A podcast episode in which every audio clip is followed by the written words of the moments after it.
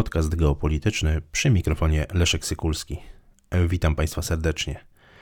W ubiegłym tygodniu minęło pół roku od chwili, kiedy Federacja Rosyjska w sposób otwarty dokonała agresji na Ukrainę. Warto oczywiście podkreślić, że konflikt między oboma państwami, czy po prostu wojna niewypowiedziana oczywiście trwa, nie zaczęła się od, 2000, od 24 lutego 2022 roku, ale trwa od 2014 roku, od chwili, kiedy Rosja dokonała aneksji Półwyspu Krymskiego. To jest oczywiście nowa odsłona tego konfliktu. Charakteryzuje ją przede wszystkim E, w sposób otwarty zaangażowanie Federacji Rosyjskiej pod pretekstem przeprowadzenia tzw. Tak specjalnej operacji wojskowej. No i oczywiście skala tej wojny, choć nie dla każdego z tych z uczestników tej wojny jest to pełna skala zaangażowania i to myślę, że najlepiej widać po y, potencjale państwa, który został zaangażowany po jednej i po drugiej stronie. O tyle, o ile y, w przypadku Ukrainy mamy do czynienia z zaangażowaniem, chociażby za sprawą powszechnej mobilizacji ogłoszonej 24 lutego, tego roku e, no, blisko miliona żołnierzy i funkcjonariuszy. To są oficjalne dane e, ukraińskie, gdzie oprócz e, formacji o charakterze takim no, ściśle wojskowym, jak Siły Zbrojne, Gwardia Narodowa, Obrona Terytorialna, pogranicznicy, to jest mniej więcej 450 tysięcy żołnierzy, jest jeszcze oczywiście cała, cała masa funkcjonariuszy spoza tych formacji stricte, stricte wojskowych, którzy również biorą udział w, w obronie, no i oczywiście ochotnicze formacje obrony terytorialnej.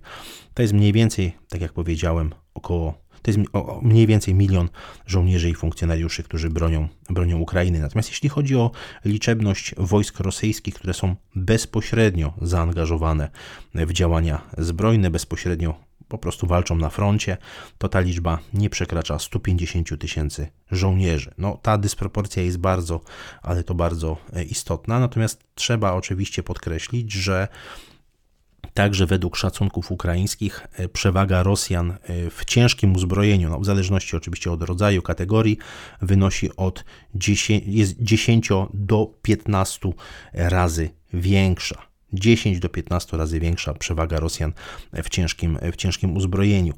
Istnieje także dosyć duża dysproporcja, jeśli chodzi o zaangażowanie przemysłu zbrojeniowego i w ogóle państwa, państwowej, w ogóle jeśli chodzi o gospodarkę i zaangażowanie państwa w ten, w ten konflikt. O, tyle, o ile dla Kijowa ta wojna jest wojną pełnoskalową, która angażuje no, wszystkie zasoby państwa, to dla Rosji jest to, jest to wojna, no, trudno, trudno ją nazwać w ogóle wojną pełnoskalową, ponieważ w trakcie wojny pełnoskalowej mm, ogłasza się tak jak Ukraina powszechną, powszechną mobilizację, natomiast Rosja oczywiście mm, żadnej powszechnej mobilizacji nie ogłosiła. Co więcej, e, Rosja normalnie, jak, jak gdyby nie prowadziła w ogóle wojny, przeprowadziła e, w sierpniu tego roku Międzynarodowe Forum Wojskowo-Techniczne Armia 2022, a obecnie przygotowuje się do przeprowadzenia ćwiczeń Wostok 2022, które mają się odbyć we wrześniu bieżącego roku i to ćwiczeń bardzo dużych, bo z udziałem i mm, państw członkowskich Organizacji Układu o Bezpieczeństwie Zbiorowym, czyli ODKB, takie rosyjskie NATO, no ale także y, takich, y, takich państw jak Chiny, Indie czy, y, czy Mongolia. Jeśli chodzi o szczegółowe dane, jeśli chodzi o szczegółowe dane chociażby dotyczące strat, zapasów broni, amunicji, należy być moim zdaniem bardzo ostrożnym. To znaczy musimy sobie zdawać sprawę, że każda wojna to także wojna wywiadów, to także operacje psychologiczne prowadzone przez wszystkie wywiady państw biorących udział w tym konflikcie, w danym konflikcie, no a w tym konflikcie Wiemy doskonale, że zaangażowanych jest więc, znacznie więcej państw niż tylko Rosja i y, Ukraina. Natomiast jeśli byśmy spojrzeli na przekazy medialne w Polsce, zwłaszcza przekazy głównego nurtu oraz y, ludzi, instytucje, ośrodki sympatyzujące mm, z, z władzą, z rządem w Warszawie, to niewątpliwie no, można odnieść takie wrażenie, że Rosja już tę wojnę przegrała, że Rosji się skończyła broń, amunicja, że Rosja ma tak wielkie straty, że nie jest w stanie prowadzić żadnych realnych y, działań. Natomiast jeśli spojrzymy na dane, na raporty, analizy chociażby rządowego ośrodka, yy, takiego jak Ośrodek Studiów Wschodnich imienia Marka Karpia, którego trudno absolutnie podejrzewać o jakikolwiek cień sympatii wobec, wobec Rosji, to zobaczymy, że Ośrodek Studiów Wschodnich podaje, że pół roku wojny cytuję, nie doprowadziło do wyczerpania się rosyjskich zapasów broni i amunicji precyzyjnej. Koniec cytatu. No i tutaj rzeczywiście widzimy, że, że Rosja ma całkiem, całkiem spory zapas i całkiem duże możliwości, jeśli chodzi o produkcję amunicji, amunicji precyzyjnej, co jest oczywiście zupełnym zaprzeczeniem tego przekazu medialnego, który, który możemy praktycznie co tydzień usłyszeć z rządowych, z rządowych mediów. Ostatnie 6 miesięcy to także mm, liczne sankcje mm, tak zwanego kolektywnego Zachodu nałożone na Rosję, na rosyjską gospodarkę. Warto zauważyć, że mimo tych sankcji rosyjska gospodarka okazała się bardziej odporna na e, presję Zachodu niż zakładało większość właściwie zachodnich ekonomistów wypowiadających się publicznie. Natomiast faktem jest, że gospodarka Rosji odczuła. Odczuła te sankcje. W drugim kwartale e, tego roku skurczyła się o 4%. No, dla porównania, w pierwszym kwartale rosyjska gospodarka wzrosła o 3,5%.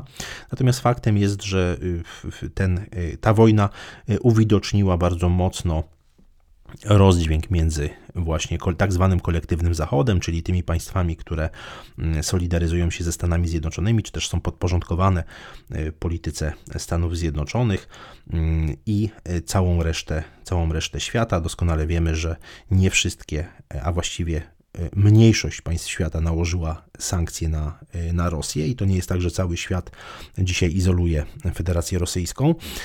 Natomiast y, też warto zauważyć, że Rosji nie powiodły się zapowiadane cele, bo tymi oficjalnymi celami głoszonymi przez władze na Kremlu miała być demilitaryzacja Ukrainy i tak zwana denazyfikacja. No, przekładając to na język polityki realnej. Chodziło o wprowadzenie, o zmianę rządu po prostu, o, o zmianę władz na, na Ukrainie i o, o ograniczenie w ogóle zdolności militarnych tego państwa, właściwie wyeliminowanie tych zdolności militarnych. To się nie udało.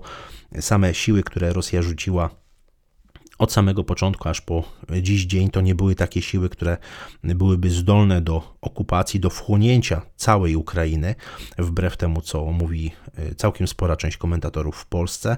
Mm, to były siły przeznaczone przede wszystkim do na początku do demonstracji zbrojnej, a następnie do próby wprowadzenia siłowego właśnie rządu marionetkowego do, e, do Kijowa. Mm, natomiast to się, to się oczywiście nie powiodło i to jest niewątpliwie porażka Federacji Rosyjskiej. Natomiast tak jak wielu e, również komentatorów analityków zwraca uwagę, czas gra na, mimo wszystko na korzyść Moskwy, ponieważ warto tutaj zwrócić uwagę na przede wszystkim zdolności do uzupełniania e, sił zbrojnych, chodzi o zdolności do mobilizacji rezerw, no i oczywiście o całą bazę przemysłową i, e, społecz- i odporność społeczno-ekonomiczną e, Rosji, która jest wyższa niż ta odpo- odporność społeczno-ekonomiczna Ukrainy, która jest dzisiaj absolutnie podporządkowana pod, no, można powiedzieć, ośrodki, ośrodki zachodnie i całkowicie uzależniona od wsparcia militarnego i gospodarczego ze strony Zachodu. Co bardzo ciekawe, bardzo podobny pogląd wyraża w Polsce Ośrodek Studiów Wschodnich, rządowy ośrodek finansowany z państwa i będący no, przede wszystkim zapleczem e, eksperckim dla tej polityki, którą od e, ponad 20 lat państwo polskie e, prowadzi, jeśli chodzi o kierunek, o kierunek wschodni. W, w raporcie Ośrodka Studiów Wschodnich, w takim komentarzu właściwie podsumowującym te ostatnie pół roku, możemy przeczytać na stronie OSW, że no, to ten czas działa na korzyść, na korzyść Moskwy, a Ukraina, cytuję, dysponuje jedynie możliwością spowalniania natarcia agresora. Koniec cytatu. Pół roku wojny na Ukrainie to oczywiście także spora, mm, spora dawka wiedzy na temat tego, kto i w jaki sposób wspierał to państwo, czy to pod kątem humanitarnym, gospodarczym, czy militarnym. Ja omawiałem raport Kielńskiego Instytutu Gospodarki Światowej mm, szczegółowo w jednym z poprzednich, z poprzednich odcinków. Był to odcinek, jeśli dobrze pamiętam, 549 podcastu geopolitycznego. Odsyłam Państwa do tego, do tego odcinka, natomiast warto oczywiście w takim krótkim, półrocznym podsumowaniu również y, wspomnieć o tym, że Polska jest w absolutnym e, topie tych państw, które, mm, które, które wspierają Ukrainę. Jeśli chodzi o wsparcie militarne dla Ukrainy, według Kilońskiego Instytutu Gospodarki Światowej Polska plasuje się na drugim miejscu zaraz po Stanach Zjednoczonych. To, co niewątpliwie zwraca uwagę, jeśli chodzi o te dane e, i wsparcie Ukra e, dla Ukrainy, to fakt, że państwa no, można powiedzieć, z czołówki europejskiej, jeśli chodzi o Unię Europejską, na pewno absolutnie państwa czołowe, takie jak Niemcy, Francja czy Włochy, są w ogonie państw, które udzielają wsparcia militarnego dla Ukrainy. Niewątpliwie widać tutaj ogromną powściągliwość niemieckiego establishmentu, jeśli chodzi o wsparcie dla Ukrainy, i to nie chodzi tylko i wyłącznie o dotychczasowe bardzo dobre relacje niemiecko-rosyjskie sprzed 24 lutego, no ale także o niemiecki projekt y, Europy Federalnej, który niewątpliwie nabrał rozpędu po właśnie rozpoczęciu wojny na, na Ukrainie, tej otwartej agresji rosyjskiej. Widać, że stało się to właściwie wodą na młyn dla, dla niemieckich elit politycznych. Będę zresztą ten temat poruszał w, w przyszłości w, w podcaście geopolitycznym. Niewątpliwie Olaf Scholz jako kanclerz Republiki Federalnej Niemiec nabrał wiatru w żagle i rozpoczął, no można powiedzieć, bardzo duże przyspieszenie projektu Europy Federalnej i to także jest bardzo istotny skutek tej e, wojny.